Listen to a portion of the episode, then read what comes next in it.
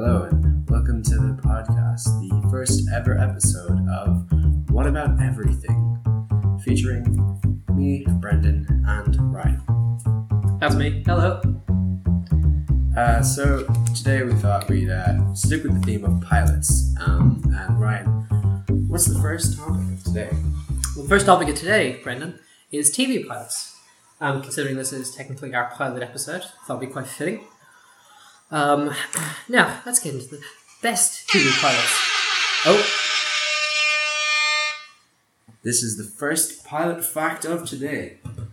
fifty-six percent of pilots admit to having fallen asleep while flying a passenger plane, according to a U K survey. That is worrying. I don't want my pilots falling asleep. Um, first pilot fact. So, best T V pilots. Brendan, what do you think are some of the best T V pilots out there? I mean, Freaks and Geeks. Of course, Freaks and Geeks. Freaks and Geeks is phenomenal. Um, just that show is just severely underrated. Um, and I think, obviously, killed before its time when he got one season. Um, but the pilot was really great in like setting up the dynamics of all the characters. Mm. Um, you know, Sam and his friends, Bill and the, the kid with the, the puppet. Um, I can't remember his name, but Neil. No, not Neil. Yeah, Neil. Mm. Neil, Bill, Bill, Bill, and... I can't remember his name, but he, his dad's a dentist and he likes puppetry, um, and all that stuff. Um, but like, you know, like setting up their group and then Lindsay's group. James Franco, of course, is in it. And I love James Franco in anything he's in because his face is just top notch. Um, perfect, perfectly structured. Well, I was going to say, hmm. James Franco, you love, you love James Franco in uh, Girls Without the Permission because there was a bit of a Me Too movement going around with James Franco for a while. It was? Mm. That he was the bad guy? He was a bad boy. Doing bad things. To oh dear, I actually didn't know that. Well, that's upsetting. Yeah. Some of them are underage mm. apparently as well. Oh dear, okay. Oh dear, no, no, no. We don't want to get to that discussion today. Um, well, there's um, my favourite T V pilot of all of them um, has got to be Arrested Development. Um, I, because I love that show. Now, I, I, I stopped after, well, I watched Series four. Didn't particularly enjoy it. Um, it was really clever how they weaved all these storylines together. Mm. Um, that was really clever writing, but like overall, it was just really weak. Um, so I sort of stopped after series four. I don't really care about it because I watched the first episode of series five, but they're doing a lot of backtracking and recurring everything that ha- uh, happened in series four to try and make up for. And just now, it was just so boring. I think I, I think I stopped in series three. Um, well, that's when like that's that's that's when it got cancelled. Series one to three, then cancelled, and then Netflix brought it back twenty thirteen. Um, but the pilot episode is just perfect because it sets up who every character is yeah. so perfectly. Like my, my favorite character is Job, played by Will Arnett, and one of his first lines sets up exactly who he is. It's when because he, he's a magician, um, uh, well, a failing magician, but a magician nonetheless. Because of course, I think anyone who picks to be a magician as a career is failing in life, but that's neither here nor there. Anyway, um, so Job is trying to show Michael one of his tricks. Uh, illusions, sorry. And uh, Michael, who's played by uh, Jason Bateman, says, "Look, Job, Dad doesn't have time for your tricks." And then Job says, "They're not tricks, Michael, they're illusions. A trick is something a whore does for money." Which just perfectly sets up his character for the whole three series. Um, now, he does have some crude moments like that, but overall he's hilarious and I love him.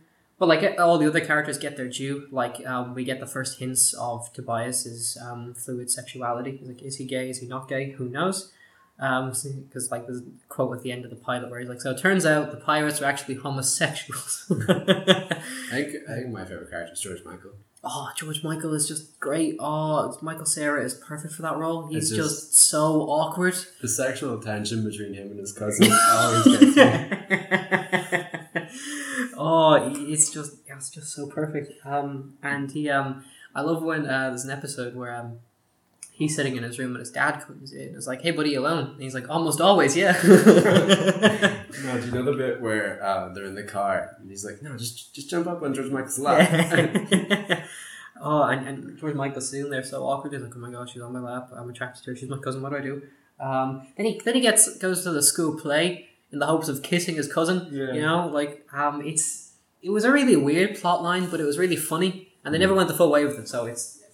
Sort of okay, really, but loving your cousin is not okay. I'm not condoning that, whatever, whatsoever. No, no, no. Well, no. It's, uh, it's illegal. And Unless they're after your third cousin. Unless they're after your third cousin. Okay, that's that's fair. Um, well, like, oh, there's so many. Oh, fuck. I can't believe you've done this. I'm sorry. That's, no, that's fair. That's, I think we were going on too long. Um, but uh, there's other T V pilots I'm quite fond of. Um, there is the, of course, The Simpsons. Um, like, it did start off as like shorts on the Tracy Ullman show. Mm. Like, the first episode of the series was a Christmas special, which is really weird. It's not how you'd kick off a show. Mm. Um, because like it's called like Simpsons roasting on an open fire. Um, but like it's it like you know it's about um, for anyone who hasn't seen it. Um, you might have like The Simpsons is always on Sky One, so there's a chance you might have seen it at some point. Um, it's where like they, they find Santa's little helper at a dog track, and he's being like how he's left by his original owner, so they take him in. But like Homer's worried because they don't have enough money for the family for Christmas, and they don't have enough money for presents and stuff. And it's just like it sets up like what early Simpsons used to be, like really clever. Because in the background, like when like uh, Homer and Marge go to a meeting, like one of the posters, I can't remember what it says, but it was a really subtle pun. And like, because The Simpsons does that all the time, they like slip subtle puns into like background details, like just innocuous details no one's ever going to notice. But like, they, the writers care about the show, and like the first episode opens like with, like it, it deals with like you know family uh, dynamics and like you know poverty and stuff that they're trying to deal with, and just like really heartwarming as well. And it's just everything The Simpsons is. I just um, find the old episodes so hard to watch because of the animation. It just makes me uneasy. It's yeah. like. um What's it? Um, not The Amazing World of Gumball. You know the other one with the pirate. What's it called? The Marvelous Adventures of Flapjack? Yeah, Flapjack. That, all episodes of The Simpsons and Cars the Cowardly Dog, all yeah, all three animation styles make me so uncomfortable. I just can't watch them. I feel like that's the point of Flapjack, though, because that show is just uncomfortable in general. Yeah. Um, but yeah, yeah, the early Simpsons episodes are quite crude, but like they do gloss it up towards... Um, Around that series, series three, it starts to get a bit, a bit, bit neater, um, and then it, it does get better. Um, but like, it's I come for the ride, not not the animation quality. I mean, most of my favorite pilots mm. uh, of T V shows were all cancelled, so I think that really sets in stone my taste. In what kind of pilots? Um, well, there was one for a series on Sky Living, which doesn't exist anymore. Yeah, Sky Living's gone now. Uh, what was the show called? Uh, it was basically um, about uh, like people who kidnap people and serial killers, and then um, the main actor. Oh shit! What was it called? I can't remember. That's probably bad. That's probably why it got cancelled. um, No one could remember the name. Hey, hey, can we, can we, we, we could turn that serial killer show into a, into pilot into a show, couldn't we? What, what was it called again, Jeff? Oh, jeez, I can't remember. Yeah, we'll just leave it. But it was so good. I was really into it, and it just got cancelled. I was like, why? And then there was one with uh, Ian Griffith, or however you say his Welsh name. I don't know. Fantastic Four guy. Oh yeah, him. Um, yeah. Called Forever, where he. Uh, falls into the Hudson and then realizes he can live forever. Damn. Um, it was a pretty good show. Uh, and uh, the guy he works with in the store could also live forever. Wait, no, the guy who worked he worked in the store couldn't live forever, yeah. But they were friends because uh, he was a soldier and his friend was a, a kid in a concentration camp. And Jesus. Then, yeah. And they grew up together, and then the friend realizes that he doesn't age, and it was weird. It's just a weird show, but it was really good. And I watched like two seasons of it, and then it never came back. And it's so sad. That's like, unfortunate. Um, but there is a lot of instances of like really weird shows that got cancelled. Um, one that I um, people might know. Um, the pilot came out in nineteen ninety. It's called Heil Honey, I'm Home. It stars, as you might have guessed, Hitler and Eva Braun um, living a suburban lifestyle, um, but they have Brooklyn accents for some reason. And like the whole episode is like just them trying to deal with their um, Jewish neighbors because they're uh, Neville Chamberlain's coming over uh, for um, Neville Chamberlain's coming over for like tea in the afternoon, and like the Jewish neighbors are causing them trouble. Obviously, you can imagine why this didn't get picked up to be a proper show um, because it's just insanely offensive and just horrible. Um, but it's it's like, why would they even think about doing it? Is is is my question. It's like that Dave Chappelle sketch, you know the one. Which one? The the family of uh, it's like, here they come. Oh, look out. Oh, yeah, it's the... And then it's like the N-word, but it's not the N-word. Oh, dear. Um, and then it's like, oh, you N-words, you are always... like, and it's just a white family who yeah. are called, like, the N-words. Yeah. It's a Dave Chappelle sketch. It's quite funny, but it's, like, so... just touching on... really racist, but that's, like, Dave yeah. Chappelle. That's, that's his comedy yeah. style. No, but there's um, two more um, weird pilots that I love. The first one's called Steel Justice. Pilot came out in nineteen ninety-two. It's set in the near future with a cop. And he has a son, but the son gets killed in a gangland fight. And it, not, not a normal gangland fight with, with like handguns and stuff. No, this son gets killed by a bazooka blowing up the car he's in. Because the gangs in the future can use really serious tech. So anyway, the son dies. And instead of like, you know, dying like... like's normal, uh, he um the, the the spirit of the son possesses uh, a toy robot dinosaur, um so that that's there, uh, and then the cop meets up with this person who's either immortal or a time traveler. Mm. It's not really clear which. The writing is really messy with it, and it, it's like he, he makes allusions to the fact he could be either. Um, but then this immortal time traveler dude teaches teaches the cop um a skill that apparently everyone has. Where if you concentrate hard enough, you can turn little objects into big objects. Quite literally, if you concentrate hard enough, you could turn your phone into a massive phone. So the cop does this to turn the toy robot dinosaur that his son is possessing from a small four foot tall dinosaur. Well, no, not four foot. I don't, I don't know. Um, four foot's quite big. Yeah. Yeah. Uh, from a small, less than four foot toy dinosaur to a forty foot tall fire breathing robot dinosaur to stop the bad guys.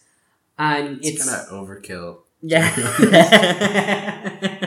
Like, I get if it was just a cop and a robot dinosaur killing bad guys, that'd be cool. But the fact he turns it into a giant dinosaur himself with concentration and that his son is possessing it, it's just really weird and slightly unnecessary.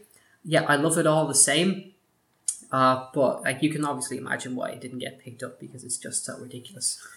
But definitely, without a doubt, the best the best T V pilot never to exist, well, the best T V show never to exist, um, came about in nineteen ninety-nine.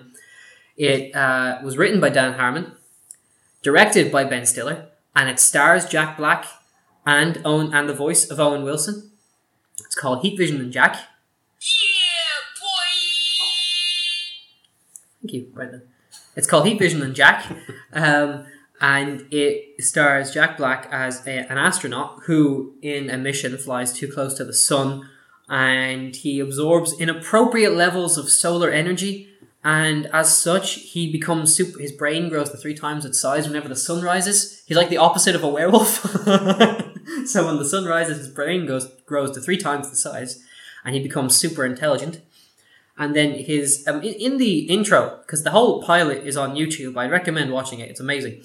Um, but his his roommate in the intro, they specifically state that his roommate is unemployed. They make that fact very clear. They say his unemployed roommate. Very strongly. Anyway, so his unemployed roommate gets turned into a motorcycle after some NASA experiment goes wrong or whatever, um, even though NASA's technically evil, because it's run by Ron Silver, the actor Ron Silver from, like, the movie Time Cop. Like, he's he's still an actor in this universe, and he plays himself, but he's also a bad guy working for NASA. Um. So anyway, the episode is called The Eyes of Paragon. It opens up in, like, a small gas station in the middle of nowhere, and um we have like a restaurant or whatever, and like this diner chef is there, and like there's a radio in the in, in the rest in the in the kitchen, and it starts like going all over the shop with electrical energy, um and instead of, you know, not touching it, what does he do? He hits it with a metal spatula. Which is just not wise. Like the, the show clearly wasn't teaching like electrical safety. So he hits it with a spatula, and he gets his comeuppance for, for that stupidity, because then he gets possessed by this alien called Paragon. So uh, then he steps out of the kitchen, and the woman working at the till sees him and says his name, Al or whatever. And he says, no, my name... Uh, then he says these exact words. Call me Paragon, you worthless monkey whore. Like, what? the dialogue is just so cringy. And then and then after, he burns her alive, and then he says these words while he's burning her alive. All monkey sluts shall be absorbed. But while he's burning her alive, the song Semi-Charmed Life by Three-Eyed Blind plays, which is not really a very fitting song to play when someone's burning alive, but fair enough.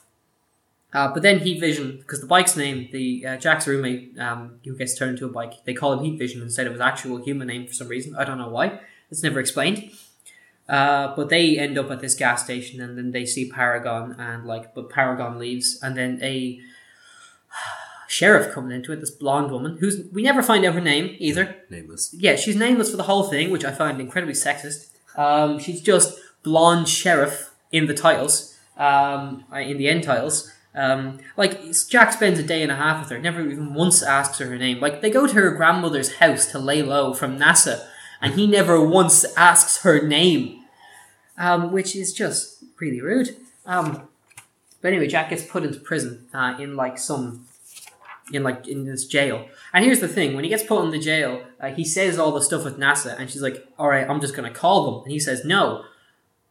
She's gonna call NASA from she, she's she's using a rotary phone in a, in a prison in the back ass of nowhere, and she's going to call NASA, the National Aeronautic and Space Administration.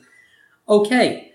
Um, but anyway, so uh, the, she leaves or whatever to go investigate the crime scene, and then the sun rises, and then, then as I said, Jack gets super smart. But, you know, it's a really trippy sequence where he gets intelligent. Like, you see pictures of famous scientists going all over the screen. You see him coming up. He's like, I know everything.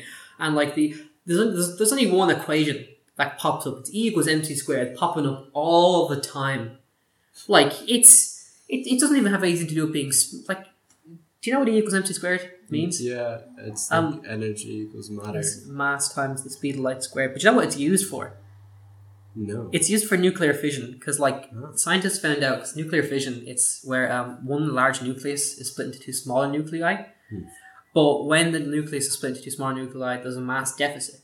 And scientists didn't know where the extra where the mass was lost. Hmm. But then Einstein came up with E equals mc squared to state that oh, the mass is lost as kinetic energy.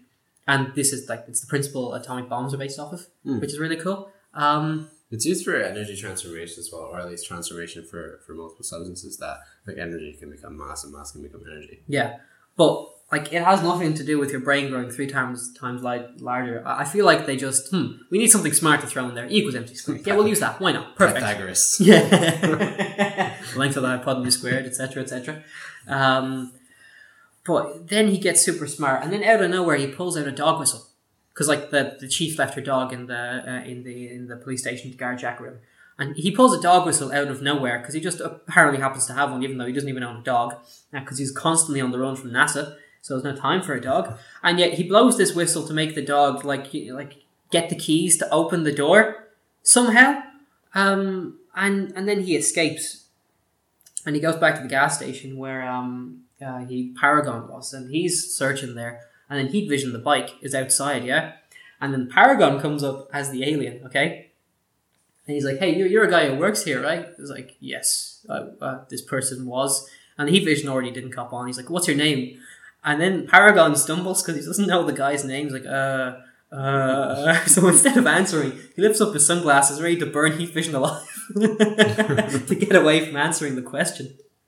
Uh, but then Jack comes out and tries to stop him. Um, and but Heat Vision like rams into him. But then what does Paragon do? He just pushes him over because he's a motorcycle and he just falls over. um. But then they get the origin of Heat Vision where it's like, oh yeah, he was coming to save Jack. And like NASA blasted him with a, a ray gun that merged him with his motorcycle. And then Jack says these words, you know, when fate makes you a motorcycle, you become a motorcycle. Wow. Who wrote this? A twelve-year-old kid in his bedroom? It's just so bad. But here's the best part. The, the climax of the whole episode takes place in a strip club. A strip club called Sunken Pleasure. Let that sink in. Pun not intended. Anyway, um, so Paragon's in the strip club. Uh, he's, he's having a right out time because he says, all monkey trash shall dance on Paragon's lap. It's like, yeah, you can conquer the world, but you can have some fun at the same time. Um, and then Ben Stiller, the director, uh, makes a cameo as the D J at a strip club in dreadlocks, which is which is always nice to see Ben Stiller in dreadlocks. And um, then Jack and Heat Vision and the sheriff come in, and they stop, try to stop them. There's a big fight. Uh, Ron Silver comes in, throws the whole thing off balance. And then eventually, oh, boom, Paragon is stopped because they transfer his consciousness from the human into, like, a disc. And then um, then Jack's like, all right, here's what you need to do with the disc. But then the sun sets, and he becomes stupid again, and he can't remember what to do with the disc. He's like, uh, uh I don't know. And the sheriff's like, okay, I'll, I'll just throw it in the bin or whatever. And he's like, yeah, do that, do that, yeah. And she's like, why don't you tell people your story? And Jack says, in the past, I've tried to tell my story to journalists. I've tried to make friends. I've tried to open up to women. They've died. Just really casually, they've died, um, and then he leaves riding off into the sunset with a really casual ending. Um, but I'm just so sad this never got made into a T V show. It could have worked so well. Like, yeah, take out like the, some of the stupid stuff, but like the strip club was kind of unnecessary. But like, if you really committed to it, it could have worked. It's so like not Dan Harmon-esque. No. No, it is not. Like, to go from that to iCarly. Well, I think it was that. No, I mean, and Drake and Josh. Dan Harmon's iCarly, isn't it? Dan Dan Harmon is. Who's the one I'm thinking? Oh, oh no, the one who wrote Rick and Morty. What? Wait. The Rick and Morty, right? Uh, Community. He also wrote Community. That is Dan Harmon as well, isn't it? No, different. Are they both named Dan Harmon? I don't know. I, they couldn't both be named Dan Harmon. Um, that can't be right. Um, I refuse to believe that both the person who created Drake and Josh and the person who wrote Rick and Morty are, have the same name. That that that can't be right. Yeah, Dan Harmon, the guy who wrote Rick and Morty and Community. Uh, Monster Harris. He, no, Dan Schneider. You're thinking of Dan Schneider. I am thinking of Dan Schneider. That's it. Oh, yes, that is that makes so much sense. You're there we Dan go. Dan Schneider. Dan Schneider and Dan Harmon are different people. I can't believe you got those mixed up.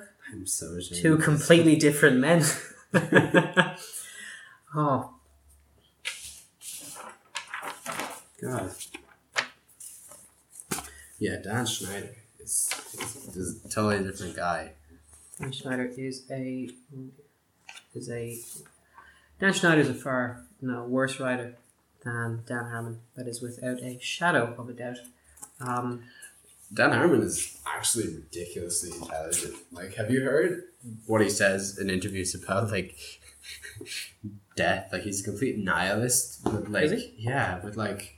He, um, I think he says in one interview, he's like, uh, yeah, you just have to accept the fact that the world, it means nothing, that everything happens for no reason, and that gives you power. Jesus. Yeah. That's quite, ugh. Like, yeah, I get where he's coming from, I suppose. But, like, you know. You ever, uh, take a chill pill, dude. You ever hear the song about Dan Schneider? I, I, I don't think I want to, if I'm going to be honest. Called uh, Nickelodeon Girls by Filthy Frank. Oh dear, oh, oh dear. Um, yeah, I definitely don't want to hear it. Um, moving swiftly on from that. uh, many T V pilots that pissed you off. Uh, God. Or like ones you think like just don't reflect the overall quality of the show, I guess. Hmm. I was going to say Doctor Who, but Doctor Who actually... Or which pilot? Do you mean the original sixty-three pilot no, or the I, two thousand five I, reboot pilot? I mean Christopher Eccleston's one, yeah. Yeah, Rose. Yeah. Um, it is really silly. Yeah. Uh, but there is one beautiful moment where Rose is like, who are you? And like he holds her hand. And he's like, you know, like I can feel the earth spinning. Like you and me, we're clinging to the skin of this tiny little world. And if we let go, that's who I am. They forget me. That moment was really good. Yeah. It, but like the rest of the episode was kind of silly. That's the one with the... Uh, mannequin, isn't it? Yeah, the Autons. Yeah, the and Autons. Like Mickey gets kidnapped, and like it's like pizza, pizza. He's driving the car. Yeah, yeah, it's such a. Yeah, that was really silly. Um, like the original pilot with uh, William Hartnell, amazing. Yes, um, the first episode is. I feel like a drag though. Yeah. Um, I mean, William Hartnell's not my favorite Doctor. No, Patrick Stroud is. Patrick Stroud is wonderful. Um, he had a recorder. Yes, but I don't want to get into Doctor Who now because I'll never stop. Uh, we'll definitely save Doctor Who for a later episode. Yes. Because I have a lot of thoughts. And I mean a lot of thoughts. Um, have to make it a two-parter, to be honest. Um, but I, I don't know. I feel there's a few pilots that I think don't reflect the overall quality of the show. Uh, one in particular is thirty Rock. I actually um, have never watched thirty Rock. Um, I'm I'm not finished it yet. I'm on season four. Um, I'm, I just started season four, but I have stopped because I'm planning on watching the rest of it with uh, my my B F, best friend, et cetera, et cetera. Uh, anyway, um, but the pilot I didn't enjoy whatsoever. Okay. Like it just was, it was just a mess. Tina Fey called it a mess herself. She was like, she hated hates the pilot so much. She feels like it's just bad, which I think it is because it uses a lot of shaky cam. And like Tracy Morgan's like performance in it is really reserved because mm. he goes really out of it, like like to, for the rest of the show, like really ridiculous. But like he does have one really funny quote in the pilot, where because like you know Jack, uh, um, Alec Baldwin's character wants to get a new cast member, so it's like we'll get the famous actor Tracy Jordan, uh, who's played by Tracy Morgan. um, but uh, uh, so it's like Liz Liz Lemon, you're gonna you're gonna meet Tracy in a restaurant, and we're gonna set this up. And she's like, okay. So then the next scene is Tracy and his entourage in a fancy restaurant. And he's like, uh, I'll have an apple juice, please. Uh, we don't serve apple juice, sir. Okay, then vodka and tonic. That was the best joke of the pilot. Um, but it just... I, I watched it first, summer of... Oh, when was it? Summer twenty seventeen. And I didn't enjoy it, so I was like, I'm not going to continue with this. But then I watched a really funny clip on YouTube of a later episode mm. um, where uh, Tracy's trying to get Jack to endorse his company, to endorse his idea. And he's like, Tracy, here's what we'll do. We can go from this, from N B C down to all, the, down to this subsidiary uh, from North Korea, from South Korea, or whatever, who will fund your product. And he's like, Jackie D, you're my savior. I'm going to make you a mixtape. You like Phil Collins? I've got two ears and a heart, don't I? That quote made me want to rewatch the show, and I'm glad I did, because it is far better than what the pilot lets, let, lets it on to be. You see, this is probably an unpopular opinion, but oh, yes. uh, I don't like Alec Baldwin. I don't like any of the Baldwins. That's fair. I, I don't like... Uh, what's his brother's name? The one that looks just like him. Steve? No. I think it's Steve, yeah. Is it Steve? I think it is. Um, I'll look it up. I think it's Steve. Um, I don't know, his face just annoys me. I know he looks like Alec Baldwin, but Alec Baldwin sort of makes it work, if you know what I mean. Yeah, I guess. I don't know. I just... He makes me uncomfortable. Like, his demeanour just makes me uneasy in all of his roles. Yeah, that that's fair. I can see where you're coming from there. Um, yeah, Stephen Baldwin. Yeah, Stephen Baldwin's face just annoys me. It's one of those really punchable faces. Do you, ever, do you ever see those people you just think, hmm, I'm not a violent person, but if I had to punch someone, it'd be him? Yeah. Um, he kind of looks like if Donald Duck was made, like, in real life. And it just didn't work out so well. Yeah. I was like, oh my god, why do we even try this? No, no! Um, yeah, that's fair. Um... But yeah, that's, I, like, I like Baldwin's incredible. I, I think it's the same with a lot of people. Like there's this guy I follow on YouTube called Cinema Wins, who I'd highly recommend. Um, he's a source of positivity on the internet that we're solely missing. Um, where it's like, you know, Cinema Sins. Yeah. It's the opposite of that. Oh shit, I know him. Actually. Yeah, it's the opposite of that, where like he wins everything, but like his latest video, he talks about um, Into the Spider-Verse, and he's not a fan of John Mulaney. Which sort of pees me off because I love John Mulaney. I think John Mulaney is a god um, who I will bow down to, um, and I may or may not do already. Anyway, um, not for the comment on that, but he doesn't like John Mulaney, so it's like, you know, not everyone is for everyone, I guess. Um,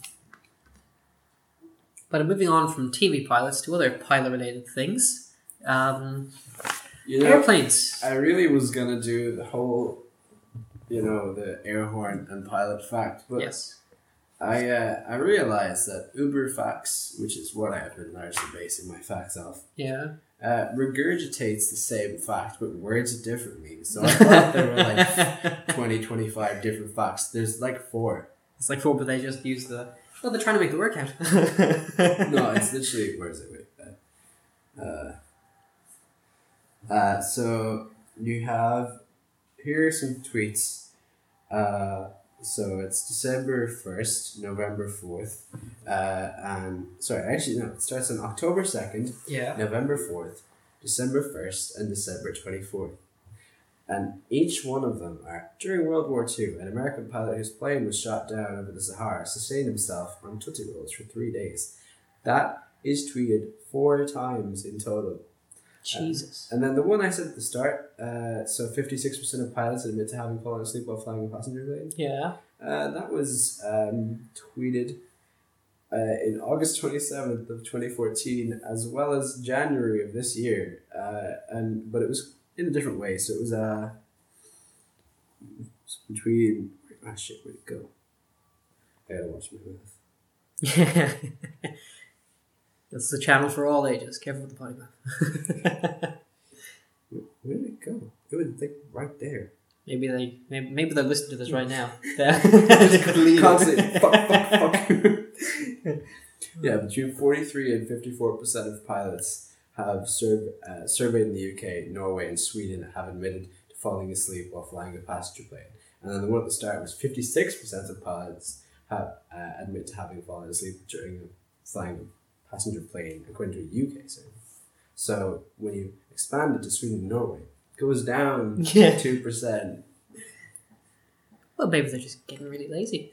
Like, come on, you, you can't say you've never written an essay before and you repeat the same point like six times, but like with different words thanks to the source. I mean, yeah, but I do actually have my own plain fact. Yes. So, you know the esteemed car company Rolls-Royce? I do, yes. Rolls-Royce originally made plane engines. Seriously? Yeah. That's pretty cool. I did not know that. And then that's where... the engines in the majority of passenger planes and Spitfires were all Rolls-Royce, and I think they still do. That's pretty cool. That's, that was actually really awesome. Mm. Here's a question for you. Um, see if you know the answer. How do you get a whole row of seats to yourself on an airplane? Um, obesity. Oh dear! Oh, oh, that's oh, that's that's not nice. Um. Disease? No. Um, death. Make a wish? No. Oh, no, no, dear. No, no. No, no. Um, no, if you die, if you die, then you get a whole row of seats to yourself in an airplane because you're apparently not allowed to sit beside a dead body um, for some reason. Um, it's interesting. Um, with uh, British Airways, they report they have around ten deaths a year on their flights. Um, and so, like, if someone dies, you got to move them away, uh, move everyone else away from them. Usually what they do is because, like, most, um, like, standard seating is full, like usually first class isn't full. Mm. So they move the dead body to first class, they put sunglasses on and they pretend like it isn't dead, just so they don't freak any passengers out. Mm. Um, uh, but in Singapore, they have this thing called the uh, the death closet, where, if, sorry, not the corpse closet, sorry, the oh, corpse that's, closet. That's much better. Yeah, the corpse closet, where if you if someone dies in a flight and it's a long one, then they shove the dead body into a closet for the rest of the flight, which I think is very Faulty Towers. Oh my god. You know, because it reminds me of... Do you ever see the episode of Faulty Towers? Have you seen Faulty Towers? I watched a little bit, but not that much. Oh, well, there's, there's, only, there's only twelve episodes in total. It's really short. But there's one episode where um, uh, this guy dies in the middle of the night. And, like, they're so they need to... But they... Uh, Basil, uh, who's played by John Cleese, needs to get to get the body out of the room because someone else is moving into that room. Yeah. So they need to wait for the coroner to get there, uh, the undertaker to get there to move the dead body. But so they need to get the body out of the room. So they're moving the dead body all around the hotel. They don't, they don't know what to do with it. Um, and they put it into a laundry basket. And they keep it in the in the middle of the lobby or whatever. And there's three people who are coming to meet the guy. And they're like, yeah, where's Mister Lehman? And um, he's like, Mister Lehman. And Basil's there, like, leaning over the laundry basket, trying not to... Like, no, he's not here. He's not here. What are you talking about? Um, and it's like, uh, Mister Lehman, we're here to collect him. Oh, you're here to collect him! Because he thinks they're the undertakers. Uh, he's like, very modern dress. I didn't know women did that sort of thing. I'm sorry? I didn't know women did that sort of thing. Uh, sir? It's like, look at Mister Lehman, right? He's he's he's in the basket. We're sorry? Uh, he's, he's in the basket. And he, he opens the basket just slightly, and they look in, and he's like, there's nothing in there. He's like, what do you mean? And he opens the basket all the way up, and he's gone. It's like, where's he gone? The laundry! Because it's, it's Tuesday, it's laundry day, oh. So they've taken the basket out with the dead body. So um, uh, he runs out, bangs, luckily the truck is just about to leave, so he bangs on the truck, is like, we need to get the basket back. So then they get the dead body out of the basket, and uh, Basil and Manuel are carrying the dead body back into the hotel. And these two people who... um. Basil first pushed the shoved the dead body into uh, a, a, um, a wardrobe in a room that was being occupied, and like it was this whole big thing that, that it's just watch the episode. It's called "The Kipper and the Corpse." It's on Netflix, season four, season two, episode four. Um, but so the two the couple who like uh, had this whole big ordeal early in the episode see him carrying the dead body back into the hotel, and like all all you see is the cam- the car go off screen, and then all you hear is a crash sound. um, But it's just so ridiculous, and like the thing that actually could happen in real life, or like on planes, like, yeah. We need to get this dead body out of here right now. Whenever I think of just moving dead bodies around, I always think of, you know, you ever seen How I Met Your Mother? Yes, I've seen. I'm not the biggest fan of it. Oh, okay. The first three se- se- seasons I enjoy, but then it just becomes like a Friends remake, and it's just it gets really poor. That's I don't like. I don't like the ending. No, oh god, the ending pissed me off. But um, do you know the whole Weekend at Barney's thing that they kept trying to do? Whenever I think of like moving around a dead body, that is all I think about. Oh, Weekend at Barney's. God damn. No, but actually, another fun fact related to, I suppose, death on planes. The pi- yeah, well, but the pilot and the co-pilot have to uh, have different meals. Um, so in case like one of them's contaminated or one of them gets food poisoning, then the other's still able to fly the plane. Because um, otherwise, like it's like an airplane. Um, you know, Airplane, the movie, yes. uh, came in nineteen eighty. Like in that movie, you know, the, the pilot got like food sickness and he like was like pretty much vomiting. I can't remember if he died or not. I haven't seen the movie in like two years, but I think he died. I don't know. Um, but it's like that. So like, you know, if both of them get sick, then then you're screwed. Because, like, they did it, they did actually did a test. Because um, it's not in the movies where, like, a random person who just flies, like, casually. Like, they put them in, like, a simulator proper cockpits. Mm. And all of them couldn't handle it. And, like, one of them couldn't even start the plane. And another, they couldn't even work the radio. Oh, my God. um, so it's like, you know, with casual civilian pilots, they can't fly proper commercial airplanes. Um, and it's just, so it's not going to work out in real life, like it will in the movies, unfortunately. Yeah, I never understood why they don't, like, I always wondered, like, you know, when a plane crashes, like, if it crashes yeah. in the water, they have... That's called ditching, actually, um, yeah. when they land on the water. Fun fact. Ditching. They have life jackets. Yeah. But I never understood, like, what if they did this thing where the the bottom of the plane where the seats are, that's a separate part of the plane. Yeah. And yeah. it drops out, and then... Turns seat. Into a boat. The seats. This isn't James Bond. No, like say a plane's just crashing. And, yeah. And they're like, oh fuck, we're gonna die. Yeah. So either the bottom of the plane plops out, or the roof comes off, and the seats can eject with parachutes. But it would have to be synchronized. So it'd be like. Pew, pew, pew, pew. Otherwise, everyone else is. If all the parachutes went to, all the ejector seats went to the exact same time, it'd be a bloodbath. Yeah, but like, like, like, uh, or why don't they just give people parachutes and then like have a bigger door? I feel like there's a reason they don't put parachutes on commercial airplanes. There must be a reason, but I can't logically think of why you wouldn't have parachutes. But anyway, speaking of planes, yeah, yeah. What's your favorite music video involving a plane? I actually, I'm not gonna lie, I, I don't really watch music videos. I don't know, I suppose I, sometimes they can be worthwhile, but I, I've never been a big fan of music videos. I feel like, no, music is more of an oral experience. You listen to it, you don't really watch it. I feel like it's kind of pointless. That's just my opinion, but I don't believe in music videos all that much. Um, You're like my but, mom. My mom. I will go like, "Hey mom, can I show you a song?" She's like, "Don't show me a song. You let me hear a song." And I'm like, "Okay, okay, okay. Sorry. Do you want to hear this song?" And she's like, "No." And I'm like, "Okay. Why did you even say that?" You know, you know how moms be. That's the second time I've been called a mother. Um, let's don't want to get into this. This was the first one, like sexual. No, no, God, no. no. um, I don't involve anything with the S word. Uh. That's too grown up for my liking. No, no, it's it's a long story. Anyway. Speaking of long stories, tell me about your... Uh... I will not disclose Speaking why I was... cockpits. Okay, whoa, whoa, no, no, no, no, no, okay. Um, too many innuendos. Yes, yes, too many. I, I, I'm not a big fan of that. I feel like you have a favourite music video. With uh, I do, I do. Involving it's, airplanes. It's, uh, my favourite one is uh, Born to Fly. By Foo Fighters. The other one is uh, what the fuck is the name?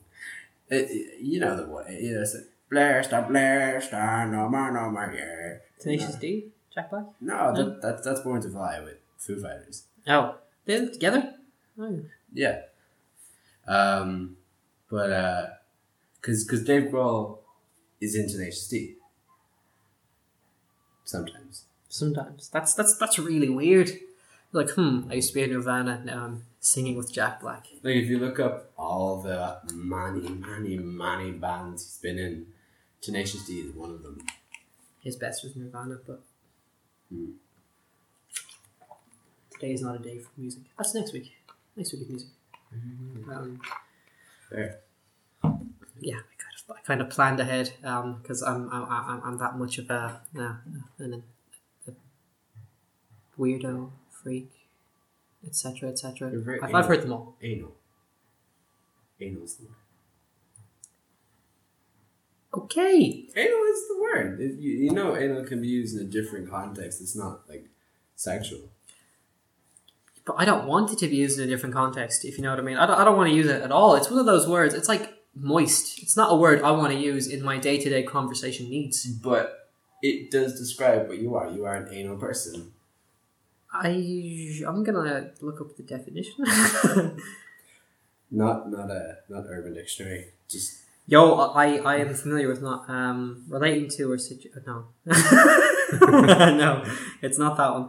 Okay, anyway, moving on from words, because we're not going to get into words this week. That That's uh, uh, later down the line as well. That'd be good. Um, you know, I've got a lot of ideas. Um, they don't call me the ideas man for nothing. Of course, only one person calls me that. I was going to ask who. Um, but hey, it's it's a valid... I, I have lots of ideas, but um, anyway... Um, another airplane-related thing. Do you know why airplane food tastes as bad as it does? Communism. oh, you oh, classic conservative. Are you conservative? Liberal? Uh, I am Marxist. No, no. no I, I, um, I suppose I'm... Which, which one's Labour? Is that left? Or is that right? Labour's more leftish, yeah. Yeah, I'm probably leftish. Yeah, I, I am. I'm, I'm, I'm a socialist myself. But anyway, um, no, it's not. Communism is not the reason why airplane food tastes as bad as it does. It's actually, um, and it's not also because airplanes are really cheap and like the food just like they don't cook it properly, which in a lot of cases is true. But the reason is because of it's actually a combination of humidity, um, smell, and hearing. Um, like factor of all those causes uh, uh, food to taste as bad as it does because like. Airplanes fly at around thirty-five thousand feet. That's like the perfect position where, like, since there's lower air pressure, like, it gives maximum fuel efficiency or whatever. Um, but, like, the cabin is pressurized to simulate six to eight thousand feet because if it wasn't, you'd find it very hard to breathe. Um, so because the cabin's pressurized, the air is around at twenty percent humidity. Mm. Uh, just for point of reference, the Sahara Desert is twenty-five percent humidity. So it's very dry yeah. in airplane cabins.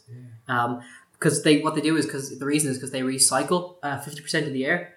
Because otherwise, like, it would be mostly filled with carbon dioxide. And again, you'd also find it very hard to breathe. Mm-hmm. Um, so what they do is they recycle the air.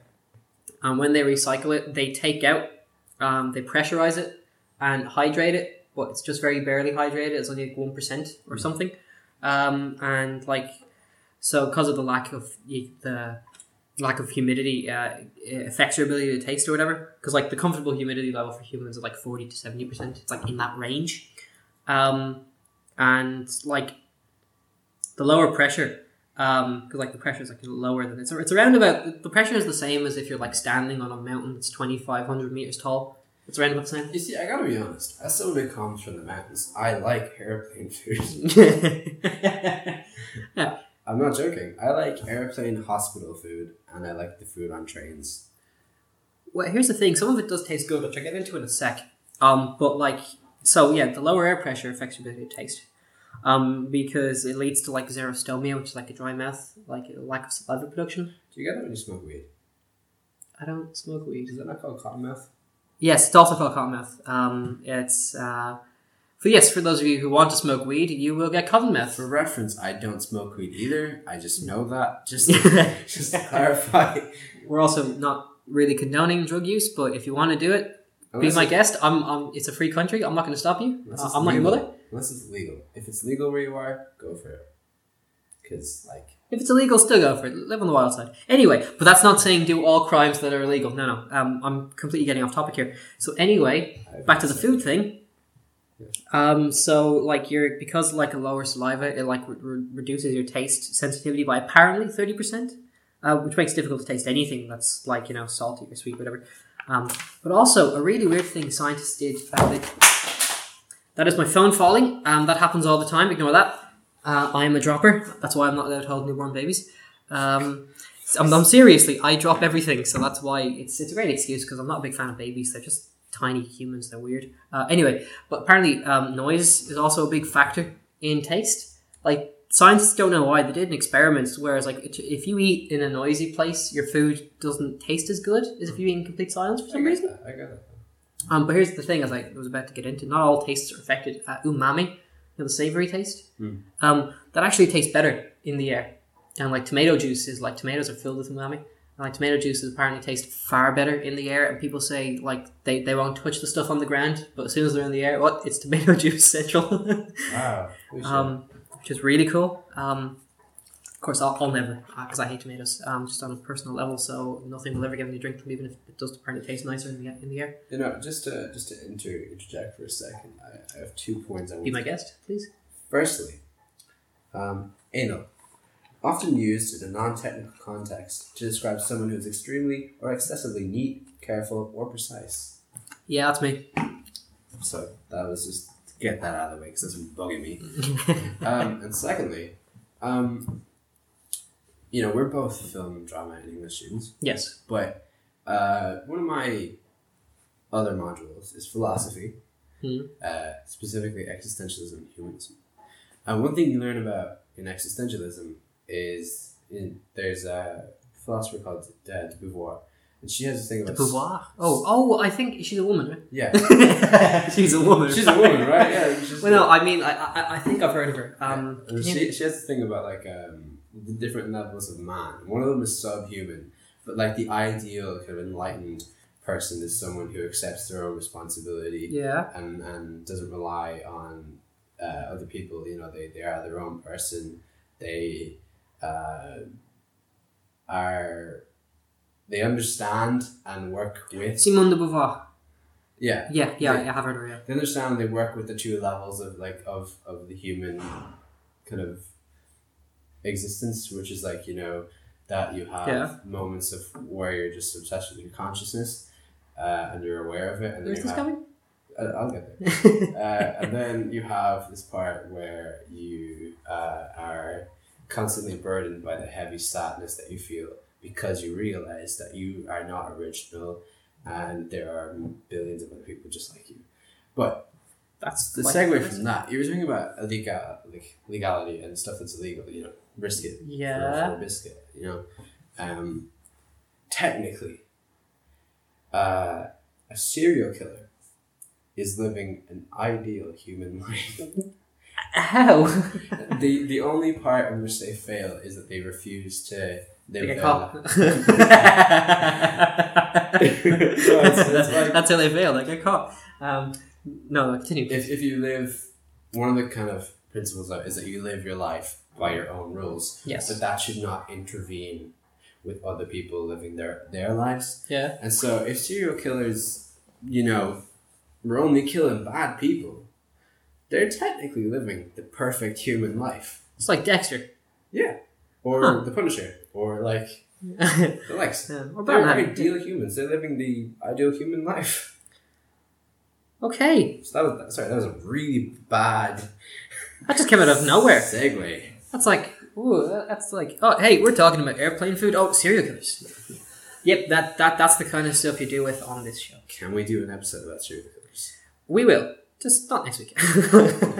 it's okay. um, well, tech, but it's we will deal with it um, at some point in the future. That's one of my fave topics. I could, I can tell, yeah. Um, but it's not just all serial killers and death. No, there'll also be uh, topics such as um, uh, in the future there'll be other topics such as um, uh, cartoons. One thing, uh, Disney's World War Two propaganda, which actually might get into next week. Disney's racism. Uh, Disney's racism, possibly, yes. Um, other whole host of topics. Greek mythology could Ooh, be one. That'll be fun. Um, philosophy, definitely big one. Yeah. Do you need to take that? Uh, no, it's cool. Um, Tarantino movies. Yeah, um, if you're a fan, uh, planets of the solar system, because I'm a big uh, physics nerd, so talking about planets would always be fun. Uh, astron- astronomy, woo. Um, dinosaurs. Yes. Yes, I'm a big dinosaur. Punk music, um, or, or any type of music in general, really. Music, big one. Yeah. Guilty pleasures. Um. Literature, like books and stuff, Uh, natural disasters. Natural disasters are always fun. That's a pretty good one, yeah. Um, quoted advice, just general advice, you know, like shooting the shit.